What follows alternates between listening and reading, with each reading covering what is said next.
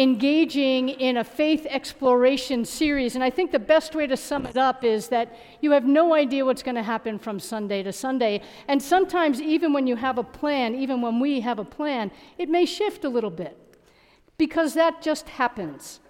Um, last week, Pam Farrell was with us. She's a storyteller, and she told the uh, Pentecost story.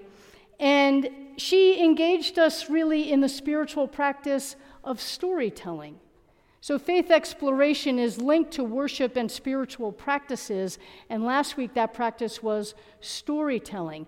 And this week, we're going to engage in the practice of spirit mapping. But we'll get to that in a little bit. But first, a story. And this is a story that was picked out by Robert. This you know, one of the fun things about inviting people to create worship is you have no idea who's going to step forward. And Robert stepped forward uh, with an idea. He's like, you know, I have this book, and this book reminds me of this anthem, and this speaks to me of a life of faith and life in general. And Robert's going to share a little bit, but first I'm going to read this story. It's called Because and it's by Amber Ren. If anybody wants to come forward to look at the pictures, you can. They will also be on your screen, one page at a time. It's a big book. All right, because. Because a man named Ludwig wrote beautiful music, a man named Franz was inspired to create his own. Because many years later, people wanted to hear Franz's beautiful music, they formed an orchestra. Because a man had practiced since he was a kid, he was asked to join. Because a woman studied night and day, she too was asked to play. Because many others loved and practiced their instruments, there were enough musicians. Because someone created a poster about Franz's music, tickets were sold. Because the train conductor stopped the train at the Grand Concert Hall, the orchestra conductor arrived. Because the orchestra librarian had copies of the score, the orchestra rehearsed because workers checked the lights and the seats and swept the floors. The grand hall was ready. Because the time had come, the ushers opened the doors. Because someone's uncle caught a cold, someone's aunt had an extra ticket for someone special because the usher helped the aunt and her special guest, they found their seat. Because everyone was there to hear beautiful music, it was quiet. This is just a picture of the orchestra.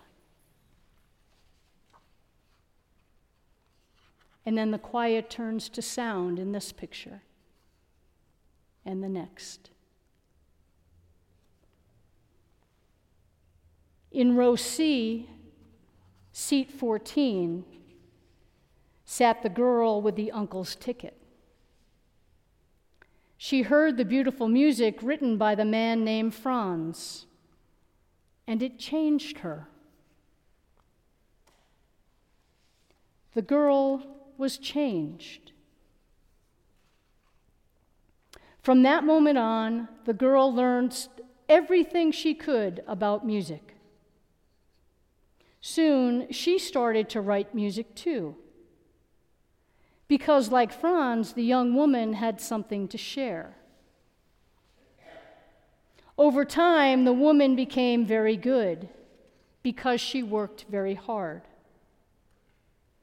One night, her music was discovered because she was also very lucky. Then she was invited to perform her music at the Grand Concert Hall because so many people wanted to hear it. Her composition was dedicated to the uncle in row C, seat 14, because it was his ticket that brought her here. And that night, someone else was changed. That is how it happens.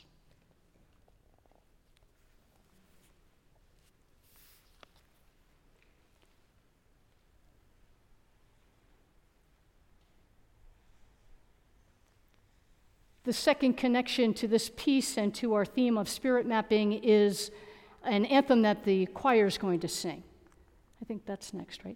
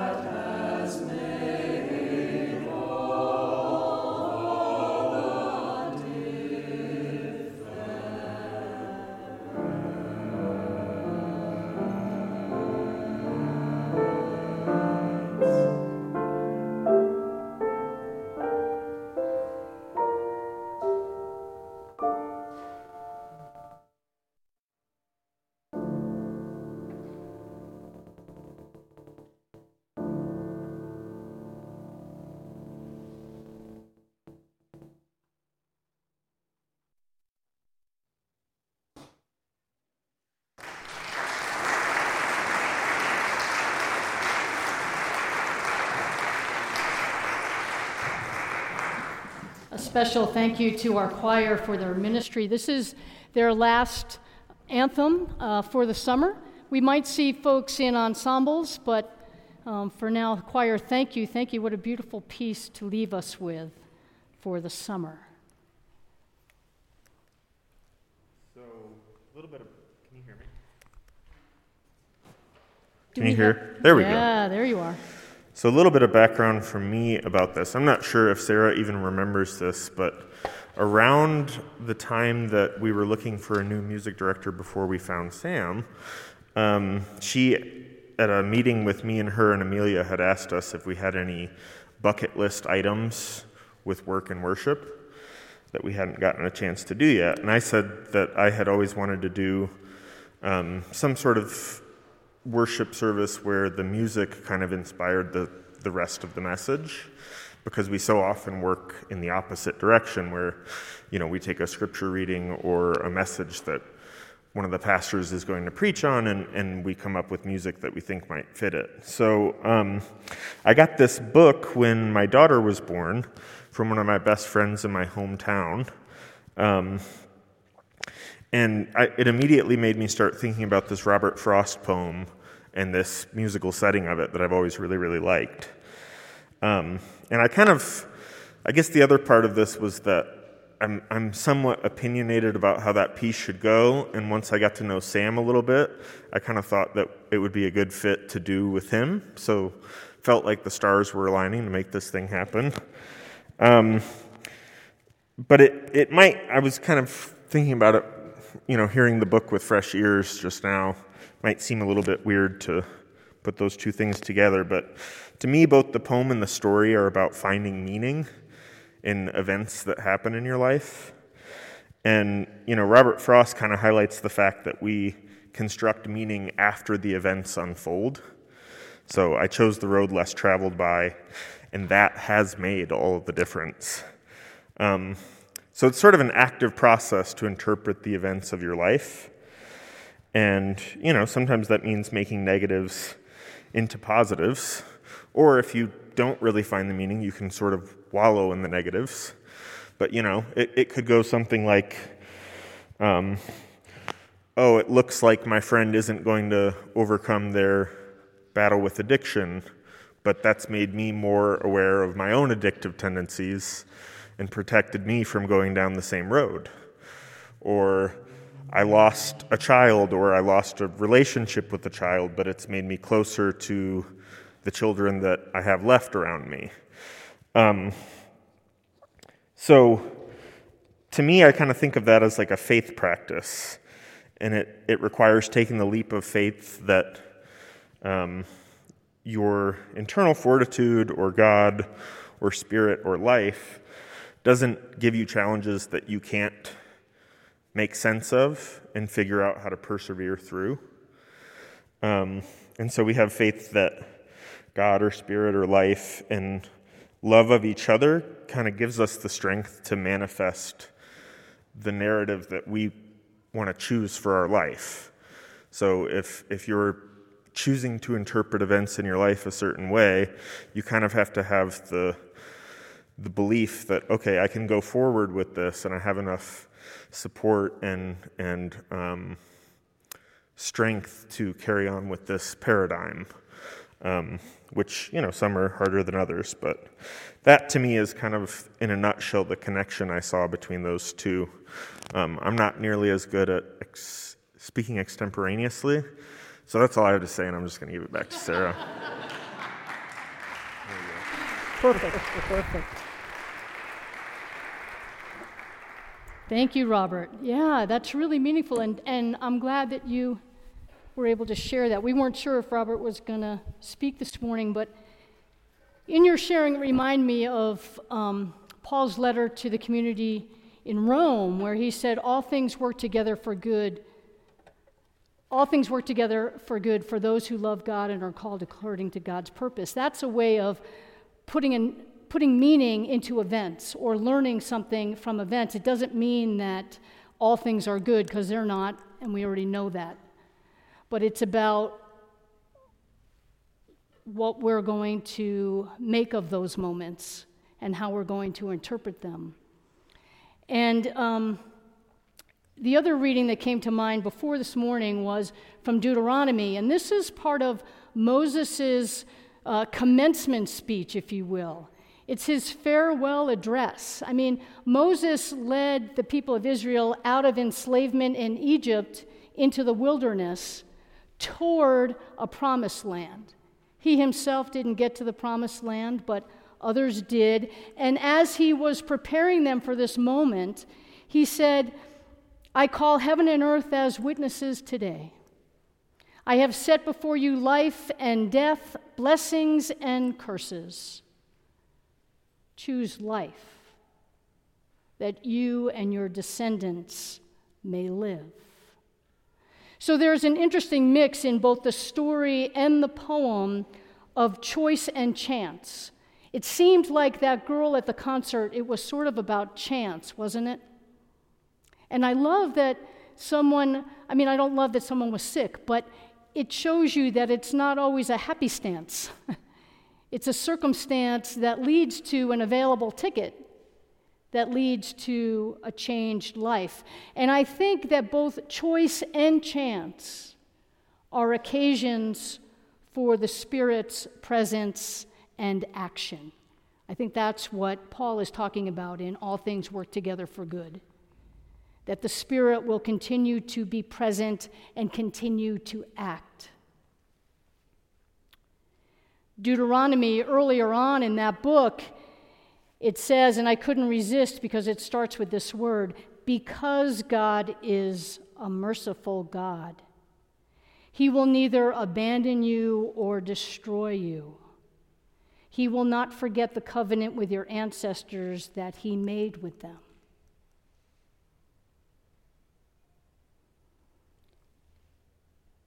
We know that Pentecost is the story of the pouring out of the Holy Spirit where people were changed. As people of faith, that's how we spirit map events.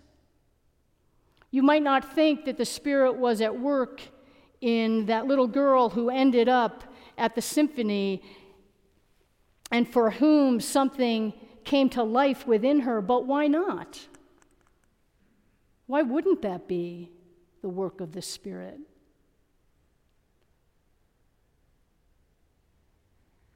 In the spirit of Pentecost, in this spirit mapping, it's an invitation to, ex- to explore the experiences that have changed you. To explore, perhaps by choice or perhaps by chance, experience that awakens something within you. Brought to birth something new. Maybe a piece of music, maybe a painting, maybe a new relationship, maybe a new perspective. I know that I remember all it often um, as a child playing in the woods behind my house, and now because of this book, I'm thinking, and I have felt all along that the Spirit was at work in those moments by myself playing in the woods um, because I felt a release of energy and I felt a sense of adventure, an inner and enduring joy, which are all signs of the Spirit's work. Let me repeat those again because it's an energy that's released, a sense of adventure inner and enduring joy, not just a momentary pleasure. Something that you can go back to again and again and again. And so when I think of that area now, now I think about the town council that decided to make that green space and that said no one can touch this property. And then I think about the people who built the home where my parents and I lived that the backyard sort of butted up against that open space. And then I think about all the other spaces that are filled with things that makes that space even more special. And because it was so close and because I could run freely as a child, I did. And because the leaves moved just so, I could hear the cloud of witnesses cheering me on. So, what are your experiences that you can return to again and again and again that fill you with an energy of life? Is it the experience of the drumline championship when the microphone was in your hand? Was it the recording of that performance that you captured on film and edited? Was it that novel that you wrote? That mystery? Where did that come from? The garden you envisioned and dug up, and the path that you created? What are those moments in your life that changed you? And that brought forth new life in you. Where were you? Who was involved? What was the gift? That endured. These are the invitations for this and all the rainy days that are to come, where you can be still and savor, where you can remember and reconnect. Because I think that's the choice of life. Choose life. And on this Communion Sunday, I wonder about the last time the disciples gathered, because it was the feast of Passover. They left their homes to go to Jerusalem. Because a space was procured, people knew where to go.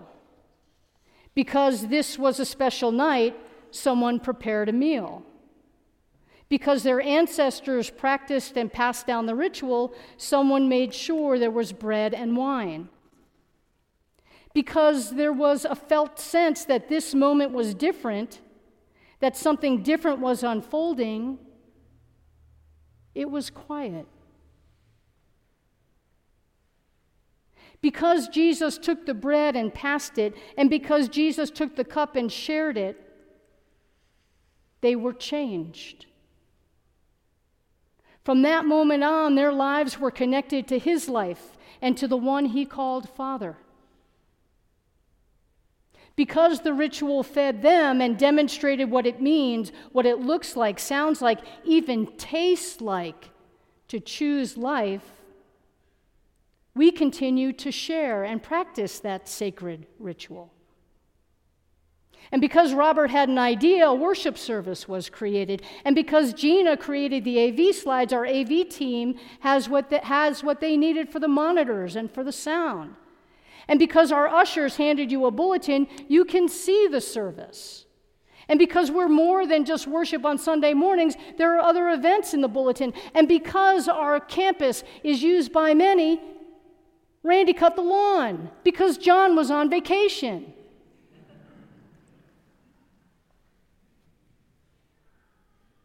And because our choir is here, we have beautiful music.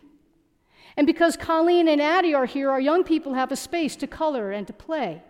And because our communion team has prepared a space and made sure there is bread and juice, and because you all have gathered, we can sing our way to the table. Maybe we'll be changed. I certainly hope so, because that would be the work of the Spirit. So let's sing our way and see what the Spirit will do. Let us rise in spirit and sing number 112 in the sing hymnal Come to the Table of Grace.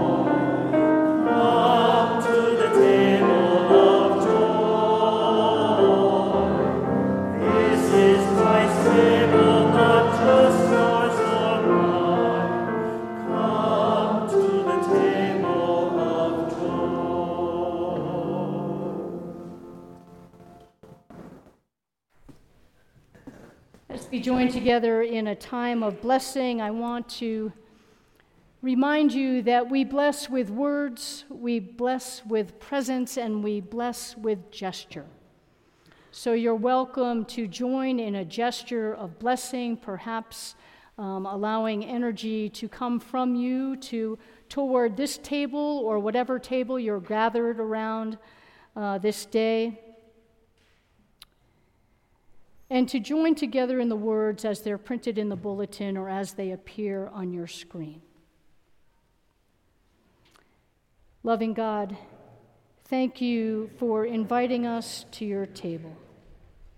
Help us to see in the breaking of the bread your healing love. Help us to know in the pouring of the cup your tender mercy.